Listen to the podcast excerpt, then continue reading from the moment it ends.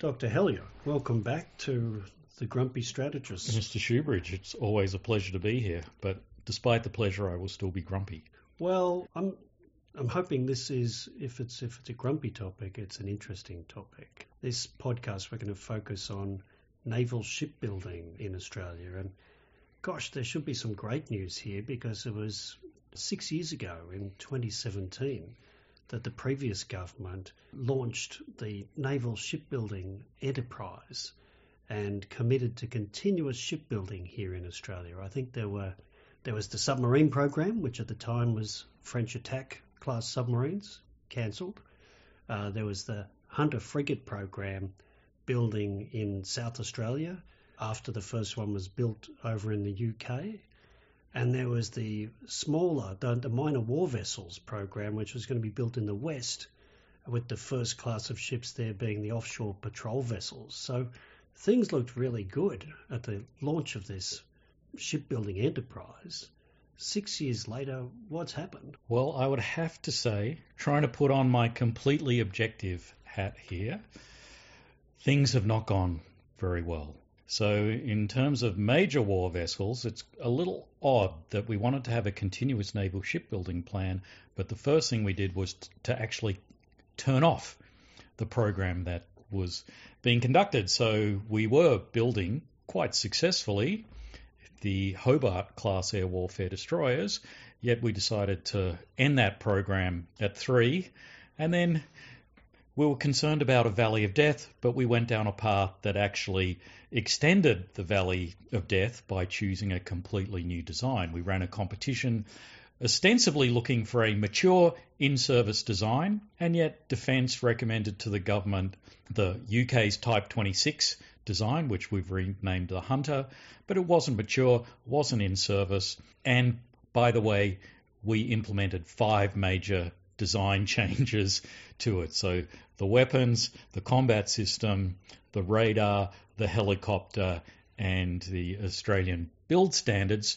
Not surprisingly, that program has encountered some very major schedule delays, and also the design itself seems to have grown considerably from the original UK design. So that's facing some major problems. Well, I suppose on that one, we may not have seen the last of the delays because we haven't yet seen the first of the Royal Navy's ships successfully produced. It's encountering a lot of delays and problems. What I would say, Michael, is that using Defence's own information that it's provided to Parliament and to the government, it's probably going to be about 2032 before we get the first ship into service. So we're still looking despite being five years down the track with this program, at another decade before we get any real capability. And then we have a two year delivery drumbeat of subsequent ships. And so we are looking at deep into the 2040s before we get the whole fleet. And that, of course, puts huge pressure on our aging Anzac class frigates, which will be going deep into their 30s and may even be 40 years old before they can retire. And that, that introduces huge risk um, because um, many of us uh, are quite aware of the risks involved in aging warships about not just the capability becomes obsolete, but just actually basic issues around getting them to sea safely uh, become quite challenging. Mm, so that, that's interesting. There hasn't really been much spoken about about a more fragile surface fleet uh, with the delay in the in the Hunter program, but that prospect of some unexpected problem in the aging Anzacs that isn't about technical performance, it's just about the operation of aging vessels and systems. So there's been a lot of discussion, Michael, about the transition in our submarine force as we move from the Collins class fleet to the future nuclear powered fleet. But we've actually got a similar kind of challenge with the surface fleet. And that makes me very, very concerned because, in my view, the Navy is facing strategic risk in both of its major combat fleets. And uh, it's bad enough to have major risk in one of those fleets, but simultaneously to have it in both of those fleets uh, I think is very, very concerning. You're right, the rubber band is being stretched both for the Collins and for the Anzacs by the same phenomenon, which is a slower time frame for delivery of, of the new systems. Yeah. yeah. And and so so that's the first of the three continuous naval shipbuilding stream. So not very good there. I'm quite concerned. The, the second one is the minor war vessels. And so that stream started with the Arafura class offshore patrol vessel where Defence selected a German design that's being built in Fremantle by an Aussie company, Civmec, who are actually a, a company in the mining industry and the energy sector and using their sort of very deep expertise in metal construction moved into shipbuilding. And they actually seem to have done the transition reasonably well. So there are some problems there. The information that we get out of, say, the Australian National Audit Office seems to suggest there are some delays there and not the program's not perfect, but it's pretty close to delivering the first of the 12 offshore patrol vessels it's well, building. Yes. But but all is not well there, I would suggest. I mean, one of the problems is that we seem to have realized that we can't afford the luxury of building 1800 ton war vessels that don't actually have any lethal capability. Well, yes, so there's a couple of issues there. I, I think First, back to your valley of death comment earlier. One solution to the workforce valley of death everyone was terrified around in Adelaide was to get the first two of these offshore patrol vessels built there and then transfer the build program over to the west. Well, that seems to me to have created some risks and problems for, for the OPV construction. So, yes, Civmec and Luerssen, two very capable companies, but the net result is there seem to be some difficulties getting this these early vessels accepted into service. And I just wonder if the political rationale for jobs in Adelaide then created some program problems. There's that.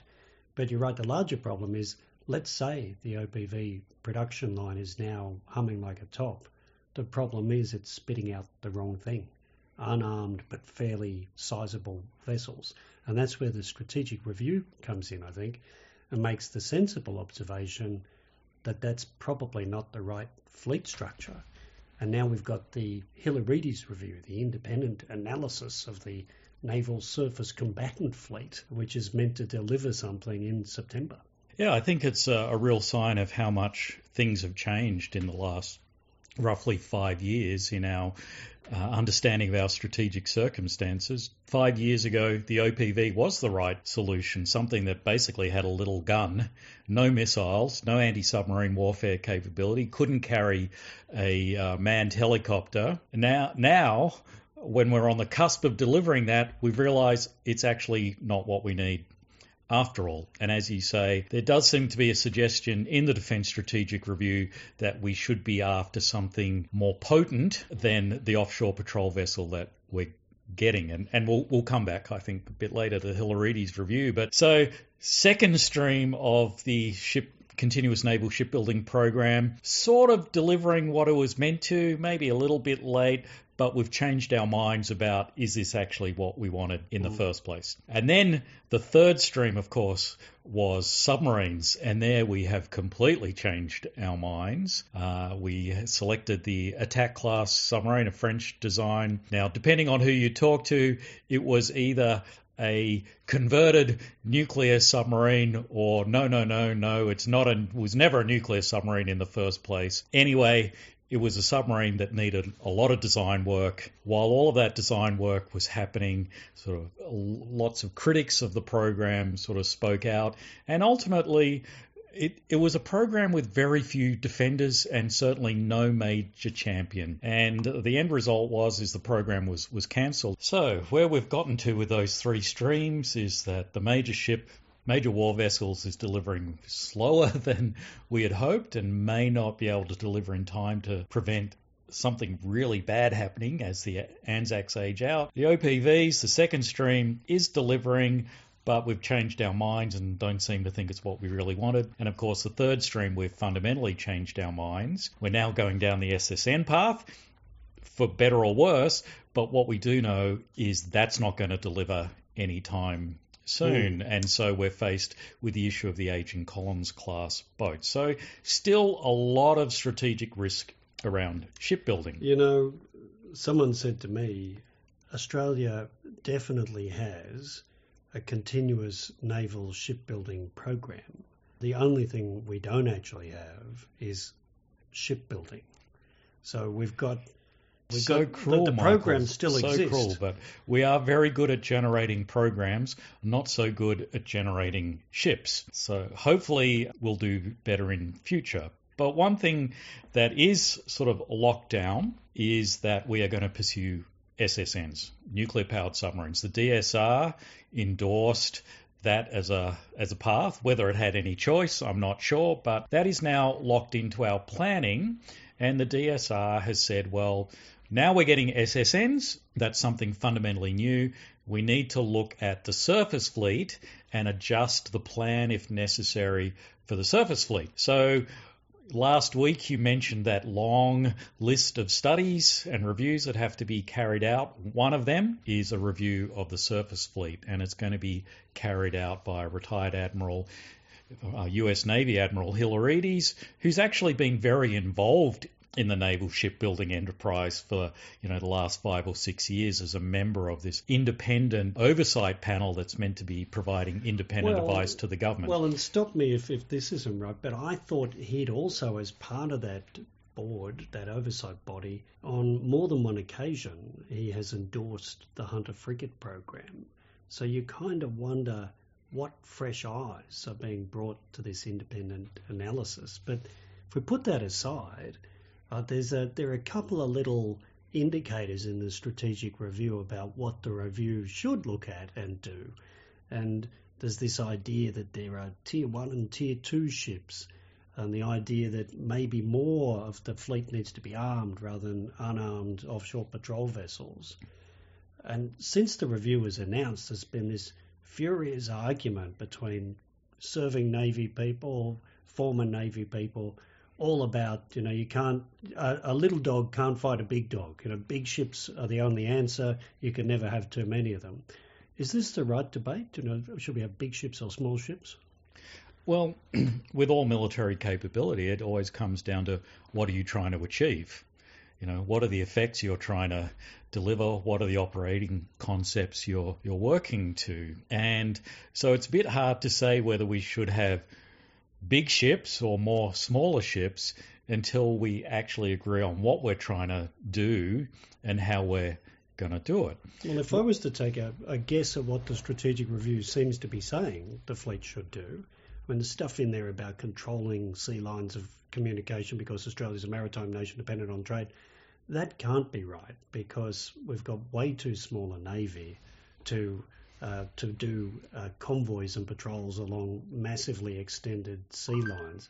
But if you connect it back to the strategic review saying we need to be able to deter even a major power uh, within our near region, which is pretty much from the Malacca Straits right across the Indonesian and Papua New Guinean archipelago over through the South Pacific, I would say the Navy's primary role in deterring conflict is to be able to sink adversary ships in that big chunk of ocean. Well, I think what you're pointing out there, Michael, is that the Navy's starting point, I think, is quite different from where you end up if you sort of follow the golden string of logic through the DSR. So our Navy generally likes reasonably large ships because it wants to have presence in places a long way from Australia. So, sitting on our sea lines of communication, for example. So, it tends to like largish ships.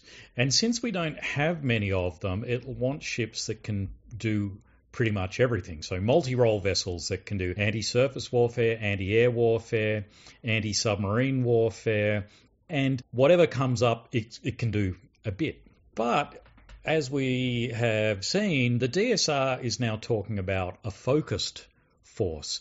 And the focus seems to be this concept of denial in our archipelagic approaches. So the army, to much of its sort of consternation, found out that the DSR isn't really about interested in combined arms warfare as a army sees it. It was it's after a, a different kind of concept of a kind of amphibious littoral kind of operating concept with a lighter, more deployable army. With a focus on longer range fires, missile systems. Correct. uh, that are useful against maritime targets as well as land and air targets. So the Army's planned 450 IFVs went out the window and reduced down to 129. And the DSR is saying get light amphibious ships faster, get long range fires faster. So when we sort of transpose that concept to the Navy, if what the DSR is really about is this kind of denial through the archipelago, then yeah, maybe a,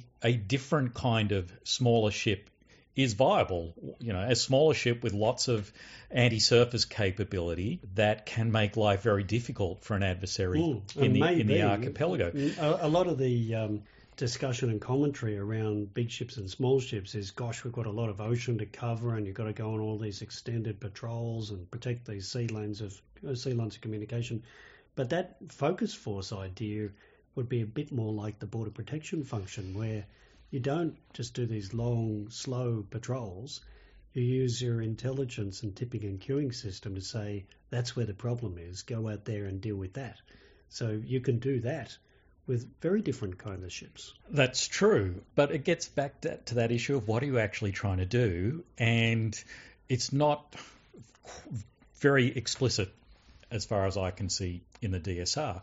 And so that, of course, means everybody can project onto it their own views of what they think the Navy should be doing and how they should be doing, and therefore the kinds of ships they need. So if, if you are a supporter of that kind of traditional view of what the Navy should do, the answer will probably come out you need traditional kinds of ships. You know, so those exquisite ships that take years to design, years to build, and end up costing multiple billions of dollars per ship. Although I would say there's a practical problem there, and that is can the Navy crew that nirvana dream of more larger ships? And I think you know some practical constraints have to come in into play. Well, there there are many practical constraints. One is uh, as we're seeing in the shipbuilding program we spoke about, it takes so long to design and build these ships that your existing capability ages out.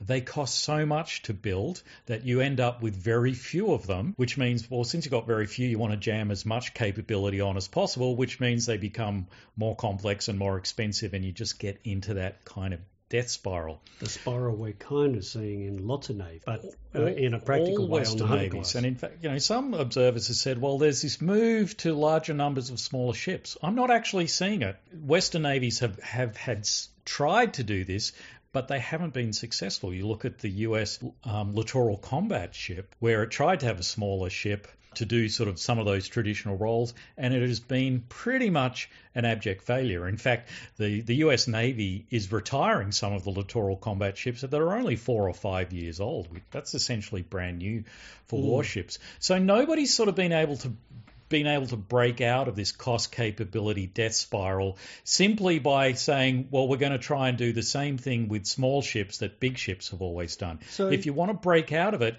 you have to do things fundamentally differently. That's where I think this is a false debate that's been going on about you know small ships versus big ships. Because to me, navies are meant to be fleets, you know, complementary capabilities across different vessels and different weapons.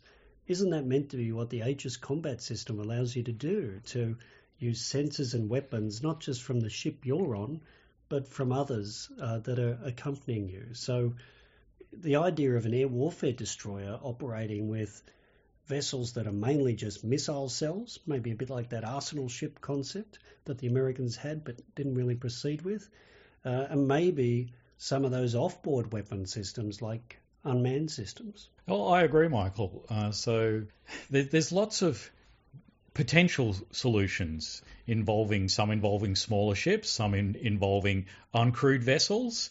You know, so whether they're uncrewed surface vessels or uncrewed underwater vessels, or if you want to, if, if what you really want to do is sink the bad guys' ships, you know, aircraft can do that well. Long range missiles, which may be on ships, but maybe land based or maybe air based. So it all comes down to what are you trying to do. But if uh, Admiral Hilarides goes into this sort of looking at the task is to basically keep doing the same sorts of things that the Australian Navy has always done, I think the answer is going to look a lot like where we are right now, which is get another, get nine uh, Hunter class frigates at the eye watering cost of $5 billion apiece, and nothing is fundamentally going to change. Well, we're, we're out of time, but I, I would hope that Admiral Hilarides goes beyond the scope of what has been said about his brief, which is not just look at surface combatant ships. Uh, I think he needs to think a bit more broadly about off-board weapon systems, combinations of ships and unmanned systems, and this more um, mosaic warfare approach of, you know, one big ship controlling lots of other systems. Uh, and maybe the last bit where he needs to go beyond his brief is to have a bit of a chat with the New Zealanders, because if we want something practical that actually is affordable and happens uh, within a reasonable number of years, the New Zealanders could be our best friends. Imagine partnering with them in a new kind of ANZAC program that is delivering something well below the Hunter class of expense and has some of these other attributes? Well, whether the answer lies with the New Zealanders, I do think the answer has to be something different to where we've ended up because, as I said before, we are in a pretty bad place and facing a lot of strategic risk, and doing business the same way is not going to get us out of this situation. Well, I, I wish Admiral Hilarides much luck but I also hope for something practical with an actual implementation plan. Thanks very much for the chat, Marcus. Thank you, Michael.